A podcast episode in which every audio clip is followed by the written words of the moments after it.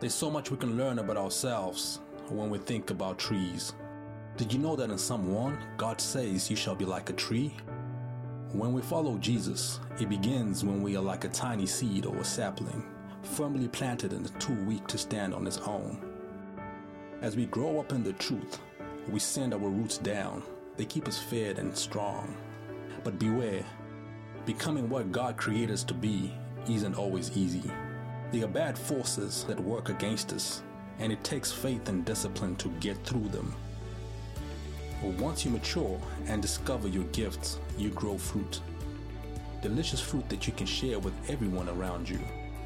And there's nothing more beautiful than watching how your life, which started out as a little seed, can multiply into the lives of others. This could be you, a majestic tree, going deep, growing wide, living tall, and bearing lots and lots of fruit.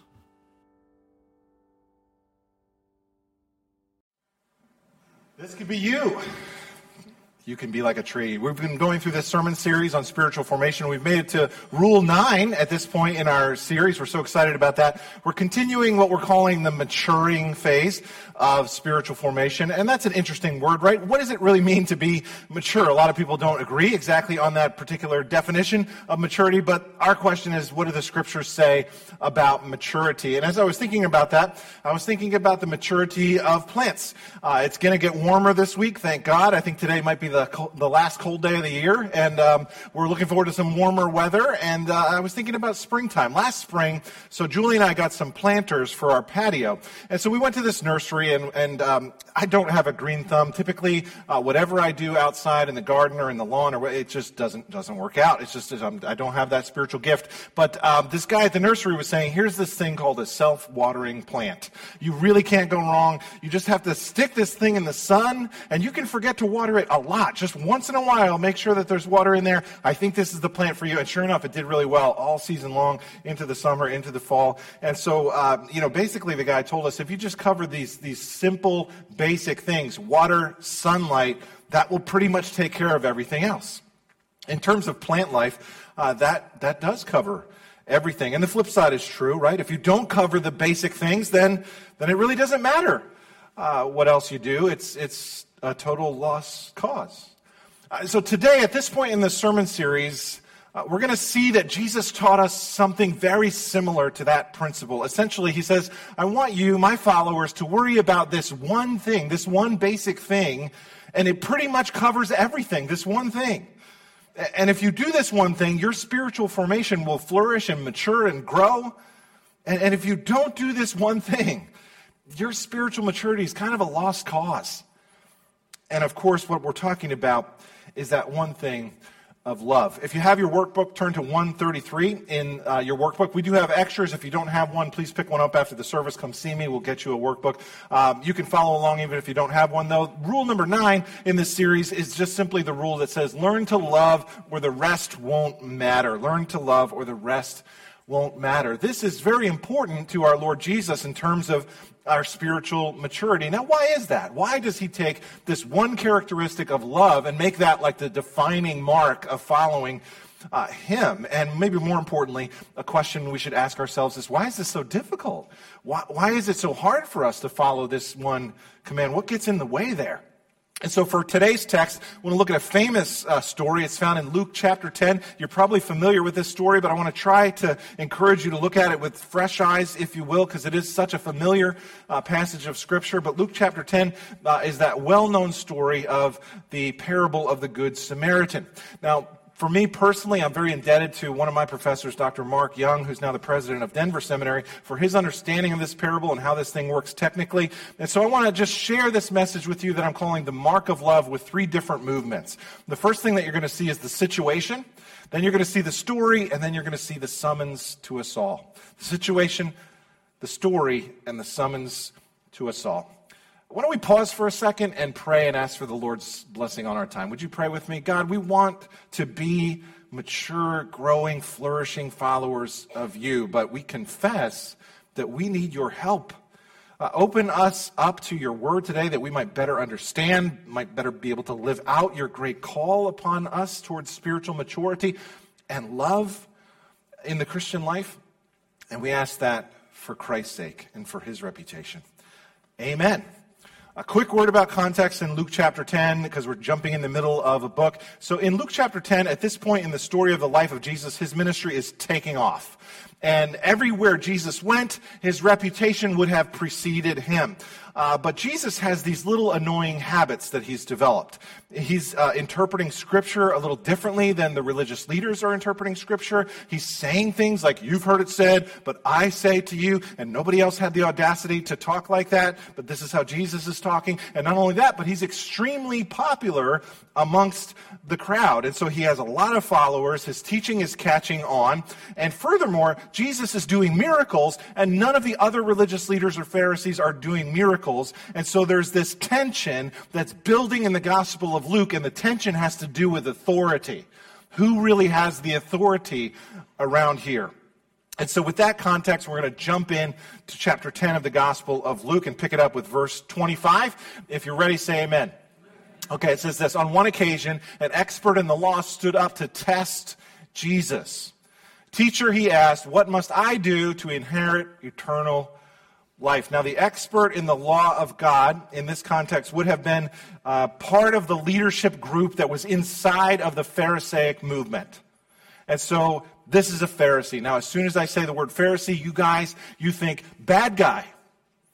But back in Jesus' time in the first century, he would have not been viewed as the bad guy. The Pharisees they had this way of thought. They had a, a, way of life. They were strongly committed to God's law, to God's Torah. They believed that that law should be interpreted very literally. The Pharisees were known as the conservatives of their generation. And so here's this lawyer. He would have been trained to understand God's law. He would have been trained to apply God's law in a variety of settings. And now, up until now, what you need to know is this lawyer would have been the go to authority in his town for any questions that would come up about the Old Testament. He's the go to guy. And so here in this forum, they're before a crowd and they have a very typical debate type situation where two teachers are dialoguing here. And this religious leader, this lawyer, has a lot at stake in this particular debate because of his prominence in this area. So notice, the lawyer stands up. He greets this new rabbi, Jesus, with the phrase teacher, which at first seems like uh, a greeting of honor. It seems like he's uh, giving him uh, dignity here and respect at first blush. But we know his heart because it says here in the text that he was actually trying to test him. Did you notice that?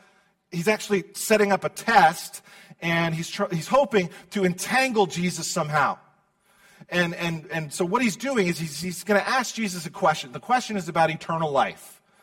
Now, what you need to know is back then when they would have a teaching time like this in a synagogue setting, there was a very prescribed way that the teachers would dialogue with one another. Generally, it would follow this pattern. First, one teacher would ask a very general question. And then, second, the, the next teacher would give a very general answer. And then, third, the, the first teacher again would ask a more specific question. And then fourth, the, the next teacher, he would give a more specific answer. And then round and round and round they would go until they got to a very minute part of the law where they could just kind of agree to disagree. General question, general answer, specific question, specific answer. So here we have this lawyer who stands up, asks a very general question. And Jesus is supposed to give a what? General answer. It's okay, you can talk back to me. It's all right this morning. So he's supposed to give a general answer. Notice Jesus doesn't go through the normal pattern of giving a general answer here. No, this Rabbi Jesus, who's got this reputation for not playing by the rules, instead of giving a general answer, he decides to answer the question with a question, which is something that Jesus does a lot. Take a look at verse 26. Jesus says, What is written in the law? He replied, How do you read it? And here's how the lawyer responds. Verse 27 He answered, Love the Lord your God with all your heart, with all your soul, with all your strength, and with all your mind. And love your neighbor as yourself. Now remember the pattern general question, general answer. The lawyer gave a general answer. Now it is time for Jesus to ask a more specific question, right? That's not what he does. Once again, Jesus switches it up. Jesus, who has this reputation for bucking the system, instead of giving him another question, Jesus now gives him a very simple answer. Notice verse 28. You have answered correctly, Jesus replied. Do this, and you will live. Yep, that's it. Do this and you'll have eternal life. Just do this and you'll be saved. Just love God perfectly with all your heart, mind, soul, and strength, and just always love your neighbor as yourself. Do this and you will be saved. And now, this Pharisaic lawyer is in trouble. And he is in trouble in front of the whole town, in front of the whole community. And the reason is because, friends, who can really keep this law perfectly? Who can anybody do exactly what Jesus is saying must be done? Not perfectly, right? So this lawyer has either got to say one of two things. He's either got to say, Well, I haven't really done that. And then in front of everybody else, he's going to basically be admitting, I don't have eternal life. Or option two, he could say, Yes, I've done that. And everybody in the room is going to know he's lying. And so this guy is in deep doo doo. And he's in deep doo doo in front of the whole crowd. Am I allowed to say that here? Is that cool? All right, sorry. Might have went off the rails there. So Jesus has brought him to this place of desperation. And this place of desperation is where the Lord Jesus brings all of us. This is the place where we become aware of our sin. This is the purpose of the law. It is a pedagogue, it is a tutor, it is to lead us to our need for a Savior. This is the place we get to where we say, Lord, have mercy on me, a sinner. This is the place where we first receive God's mercy and love for ourselves, and we need that first. If we're ever going to learn to love others, then we have to first acknowledge that we have to be recipients of God's love for us. 1 John 4:19 We love because he first loved us. The only reason we love at all John says, is because he first loved us. But in this passage, with this lawyer, with this Pharisee, right here, instead of crying out for mercy, this teacher becomes puffed up. This teacher becomes fleshly. This teacher becomes self righteous. This teacher wants to justify himself, and somehow he's going to try to limit the extent of the law's demands on him. And, and that's what he's about to do. So look carefully at verse 29. It says, but he wanted to justify himself. Notice that word, justify himself. That is what we are all obsessed with. We all want to self justify. And so this lawyer wants to justify himself, and he asks Jesus what, what, what he says, and who is my neighbor? Do you see what he's done there? He is trying to lessen the law's demands on him by restricting the term neighbor. Another way of asking the question would be Teacher, whom do I not have to love? That's the question. Which groups are the exceptions to this commandment? Who is my neighbor? Now, you should know that in the first century, this was not a new question they had argued about this question. The rabbis had talked about this for hundreds and hundreds of years, and they had pretty much all agreed. Long before Mr. Rogers' neighborhood came along, they already decided who their neighbors were. They had all pretty much agreed that everybody who was a Jew is your neighbor, and anybody who's not a Jew is not your neighbor. That was kind of the consensus. And so that is what Jesus, that's what the, this, this Pharisee is hoping that Jesus will say. But how does Jesus respond? Notice he bucks the system again, and in front of this whole crowd, he tells him a story, a parable. And that leads us to movement two. The story. The well known story. And by the way, if you're a first century Jewish person, you love stories. You cannot resist a good story. So let's take a look at it and pretend you've never heard this before. Here's how it begins, verse 30. In reply, Jesus said, a man was going down from Jerusalem to Jericho. When he fell into the hands of robbers, they stripped him of his clothes, beat him, and went away, leaving him half dead. We'll pause there for a second. Now, this road, Jerusalem to Jericho, was a notoriously dangerous road.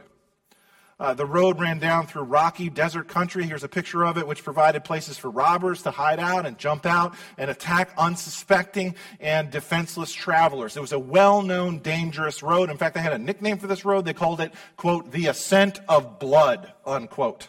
Imagine that. Honey, I'm on my way home tonight from work. Oh, which way are you going? Parkway to 287? No, I'm taking the ascent of blood. All right, just be careful right? This is downtown Paterson. This is Camden. This is the bad part of Newark. This is the way we're going. We're going through the ascent of blood. When Jesus describes this road and what happens here, you in the audience would have recognized it right away, and what you would have said in your heart is, I knew it, happens all the time there. Happens all the time there. Now, think about this. This is where this famous story occurs on the ascent of blood. And often, isn't that where our love is needed the most? As I was talking with Pastor Bob this week, he said, You know, isn't it true that our love is most necessary in those places that are the ascent of blood, in those hard places, in those dangerous places, in those risky places? Like you, I've been greatly concerned about the global events in the last few weeks in Russia and Ukraine, and I was really struck by this picture just a simple picture of strollers left at a train station for Ukrainian women who are fleeing from the war who might need them as they arrived as refugees for their children. Talk about the ascent of blood. Isn't that where our love shines the brightest? So think about that for a moment before we just continue in the story. Who is it in your life that's on a difficult road, and what would it look like for you to offer a gesture of love? Let's go back to our story. So, who, who's on this road from Jerusalem to Jericho? The text simply says, a man. Now, what kind of man is this? Is it a Jewish man?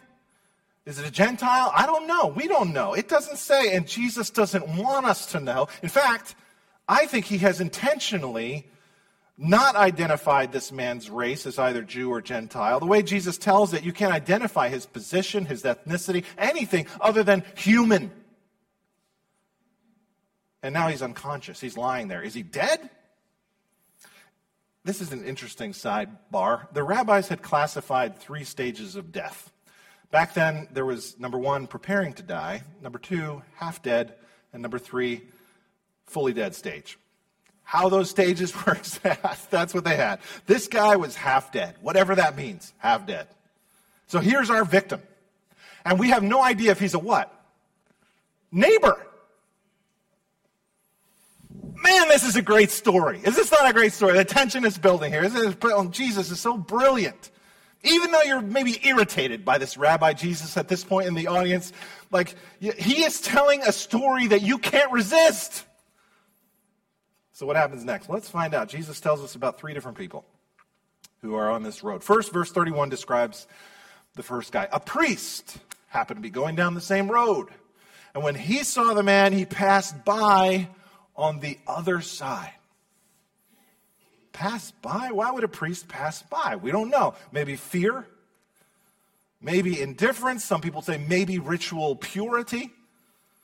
Back then, if a priest were to come in contact with a dead body, or a non Jew actually, he would be ritually unclean for a certain amount of time and unable to serve in the temple.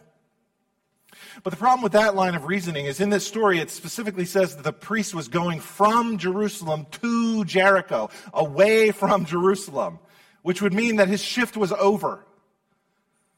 And so that means his work was done at the temple, and there really isn't an excuse. And Jesus tells us the story this way because everybody listening would know the real reason the priest didn't care for this guy is because he just didn't care.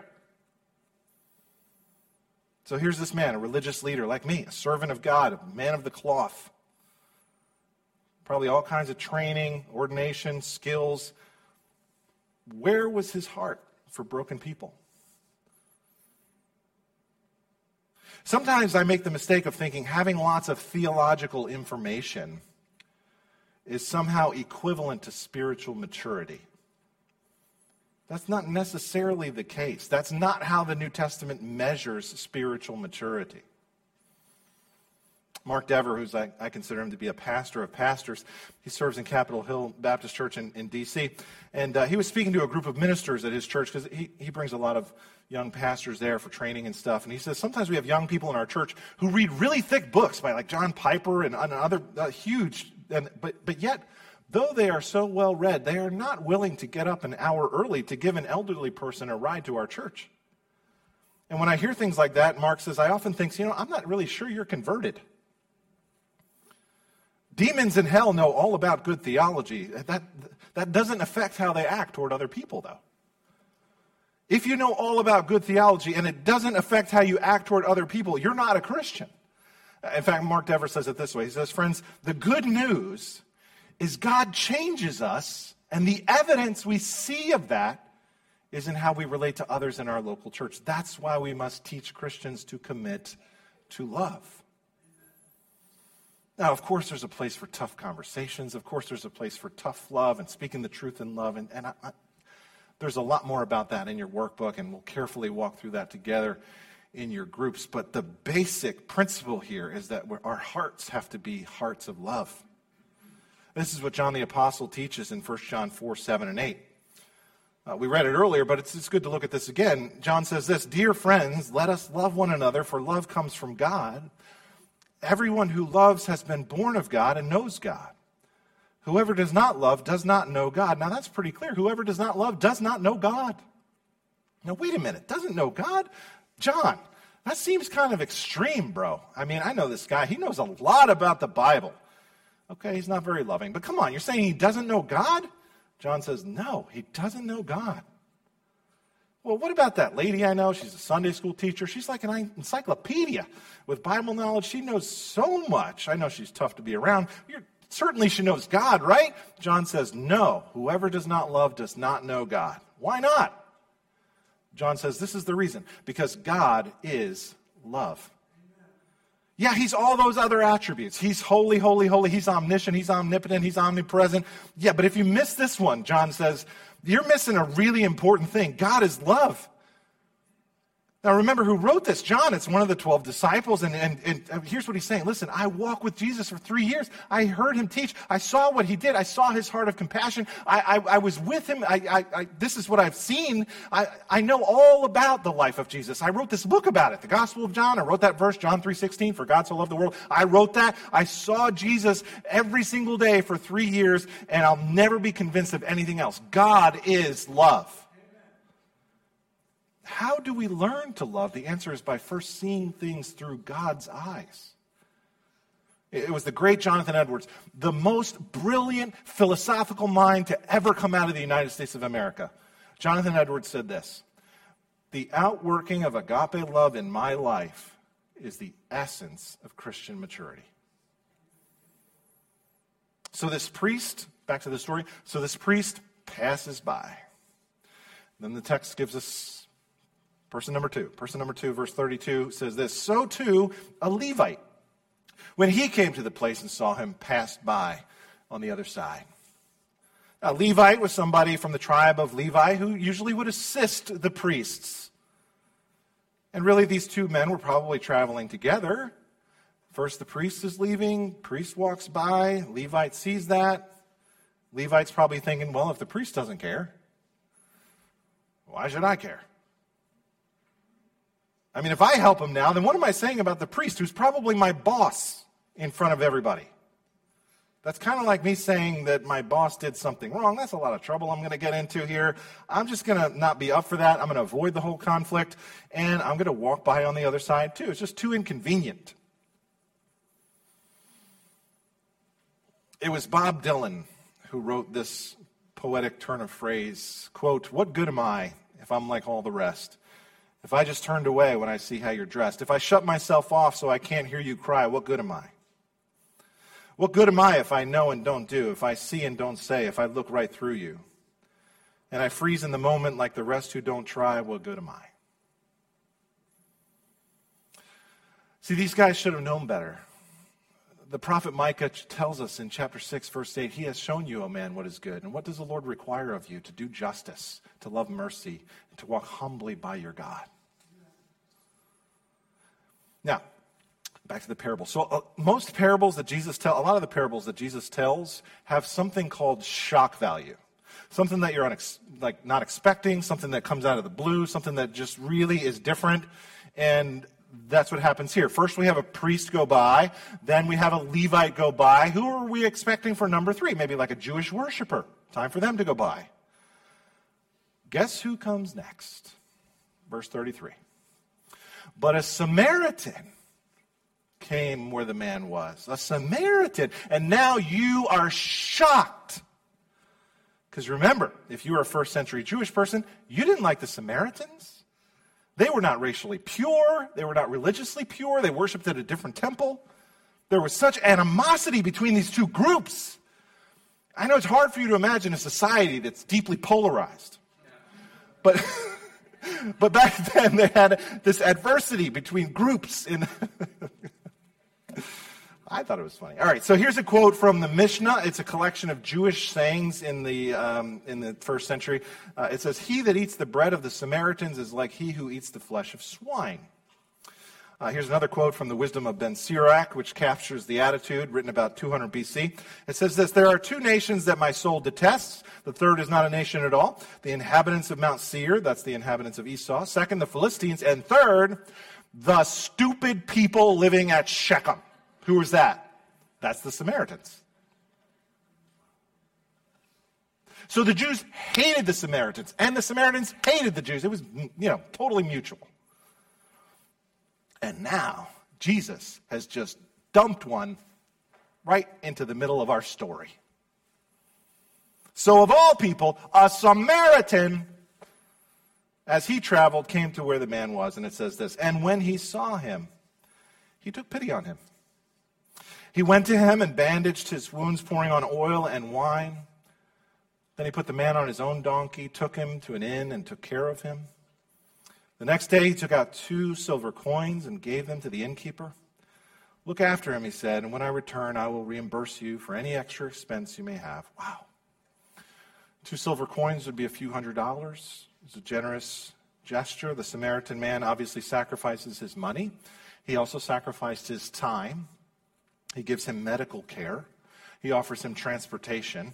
He gives this man a ride on his donkey while he walks on the side. And he takes him to this inn. This is an amazing display of love for what? Neighbor. But what's most amazing here is that Jesus is painting the Samaritan as the good guy. Because the Samaritan is the only one in this story being a what? Neighbor.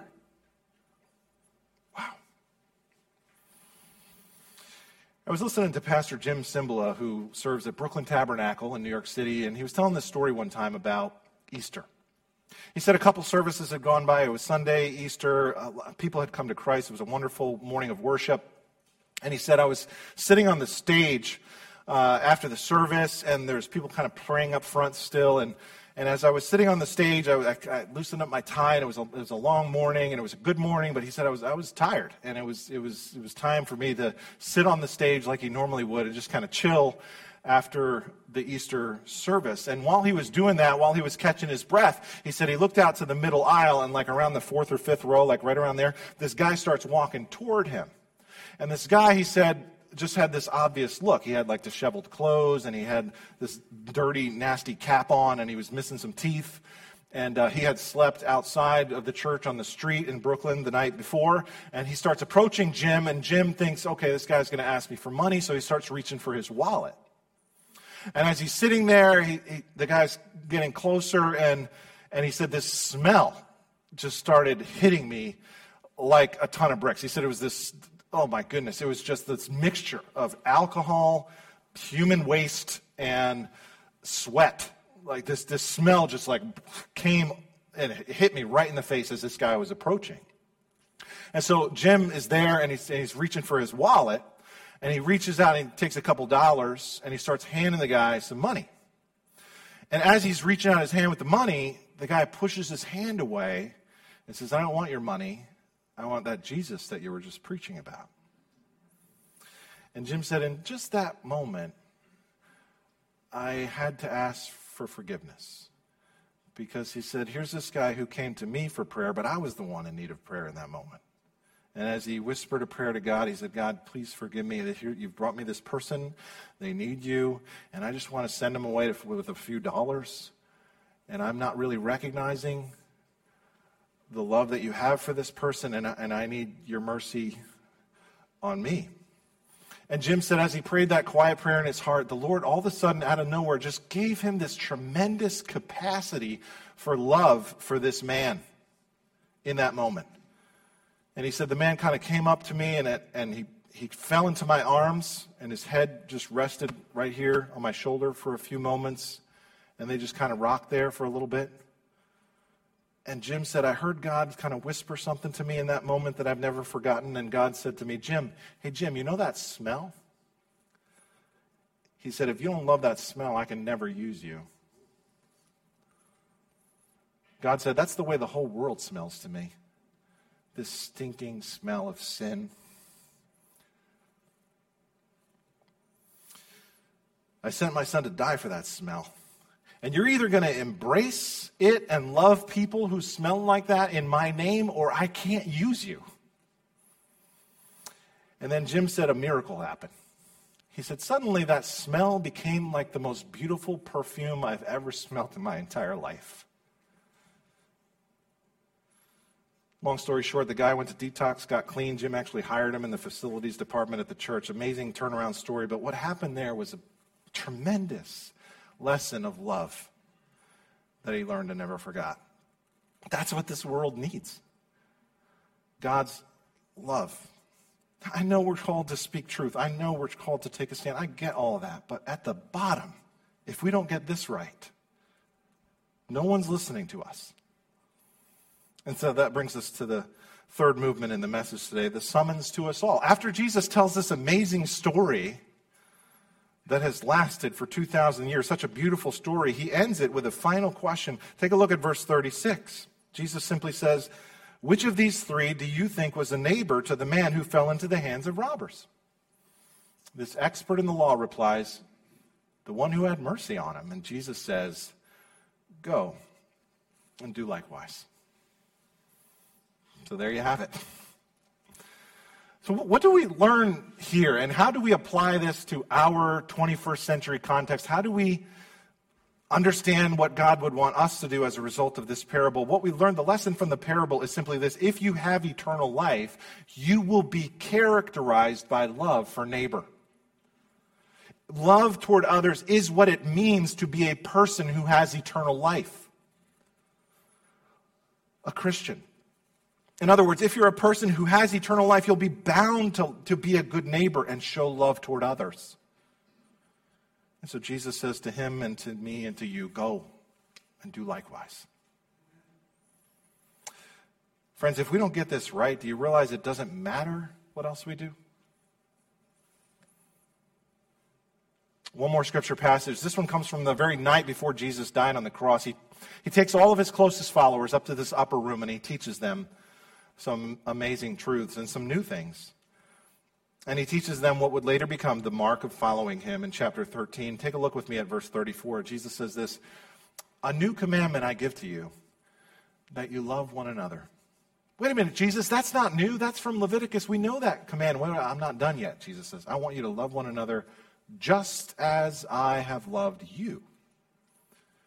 You also are to love one another. By this, all people will know that you're my disciples if you have love for one another. Notice that term, by this. This would be the mark of being his disciple.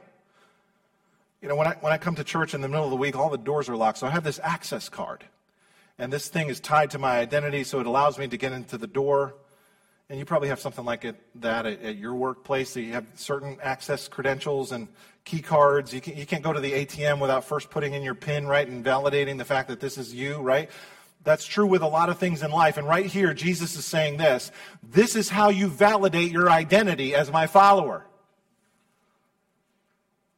If you want to prove that you're really my disciple, that you really have trusted in me, that you know me, that you have a relationship with me, that you're a spiritually mature person, you will be characterized for, by love for others. This is my mark. Notice that phrase, just as. See that? Now, when Jesus said that, the 12 people in the room knew exactly what he meant. And in that moment, he could have gone around the room. Matthew, you remember when we first met? Yes, sir. Remember what you were doing? Yes, sir. I was a tax collector ripping off our people on behalf of the government. Do you remember what I said to you? Yes, sir. You invited me to follow you, and nobody wanted anything to do with me. Remember after that, we went to your house and we celebrated, and, and I made you into uh, an insider in my inner circle? Yep. Matthew, for the rest of your life, I want you to treat others with the same grace and love that I treated you. Nathaniel, you, you, do you remember? You, you, remember when we first met? Yes, sir, I, I do. Do you remember what you said, Nathaniel? You remember how you insulted me? Nazareth, Nazareth. Can anything good come out of Nazareth? Remember how you insulted my hometown? Remember how you insulted my family? Remember all that, Nathaniel? Do you remember what happened? Yes, sir, I do. Remember what I did? Yes, sir, you never brought it up. You just invited me to follow you. Nathaniel, for the rest of your life, I want you to extend that same grace and that same love toward everybody you meet. Peter, Peter, do you remember when I first told you that I was going to die? Do you remember that you rebuked me in front of everybody? Yes, sir, I remember that. Do you remember how I didn't reject you or put you on the outside? Yes, sir, that's right. No, I did not. I kept you right by my side, Peter. Now, Peter, for the rest of your life, I want you to extend that same grace and that same love toward everyone you meet.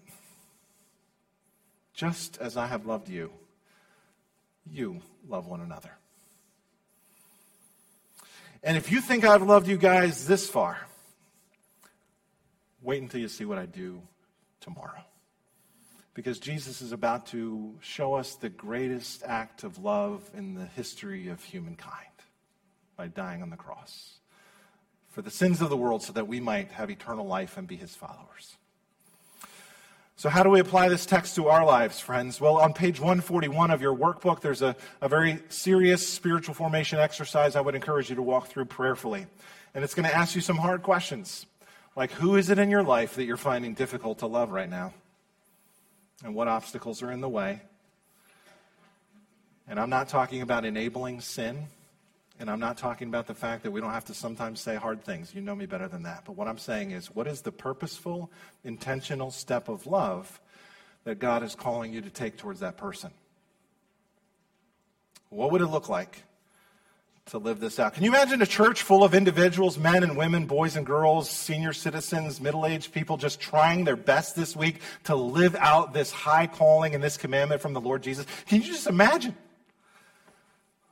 Let's be that church. Learn to love, or the rest won't matter. As the worship team comes to lead us in one final song, I want to share one closing scripture from 1 Corinthians 13. Using Eugene Peterson's translation called The Message, I think this captures our high calling very well. The Apostle Paul says, And if I speak with human eloquence and angelic ecstasy, but don't have love, I'm nothing but the creaking of a rusty gate. And if I speak God's word with power, revealing all his mysteries and making everything plain as day, and if I have faith that says to a mountain, jump, and it jumps, but I don't have love, I'm nothing. And if I give everything I own to the poor, and even go to the stake to be burned as a martyr, but I don't have love, I've gotten nowhere. So no matter what I say, what I believe, and what I do, I'm bankrupt without love. And Heavenly Father, how grateful we are that you have first loved us, extended your grace and your mercy that is undeserved toward us.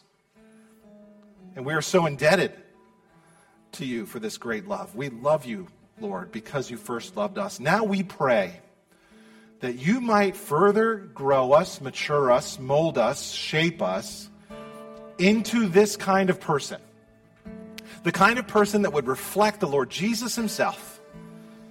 Teach us to love. Remind us of that high calling that we're called to do justice, to love mercy, and to walk humbly by you, God. May we be a church that others see from the outside and simply are amazed, and they remark to themselves, see how they love one another. It's for Christ's sake and for his reputation we pray. Amen.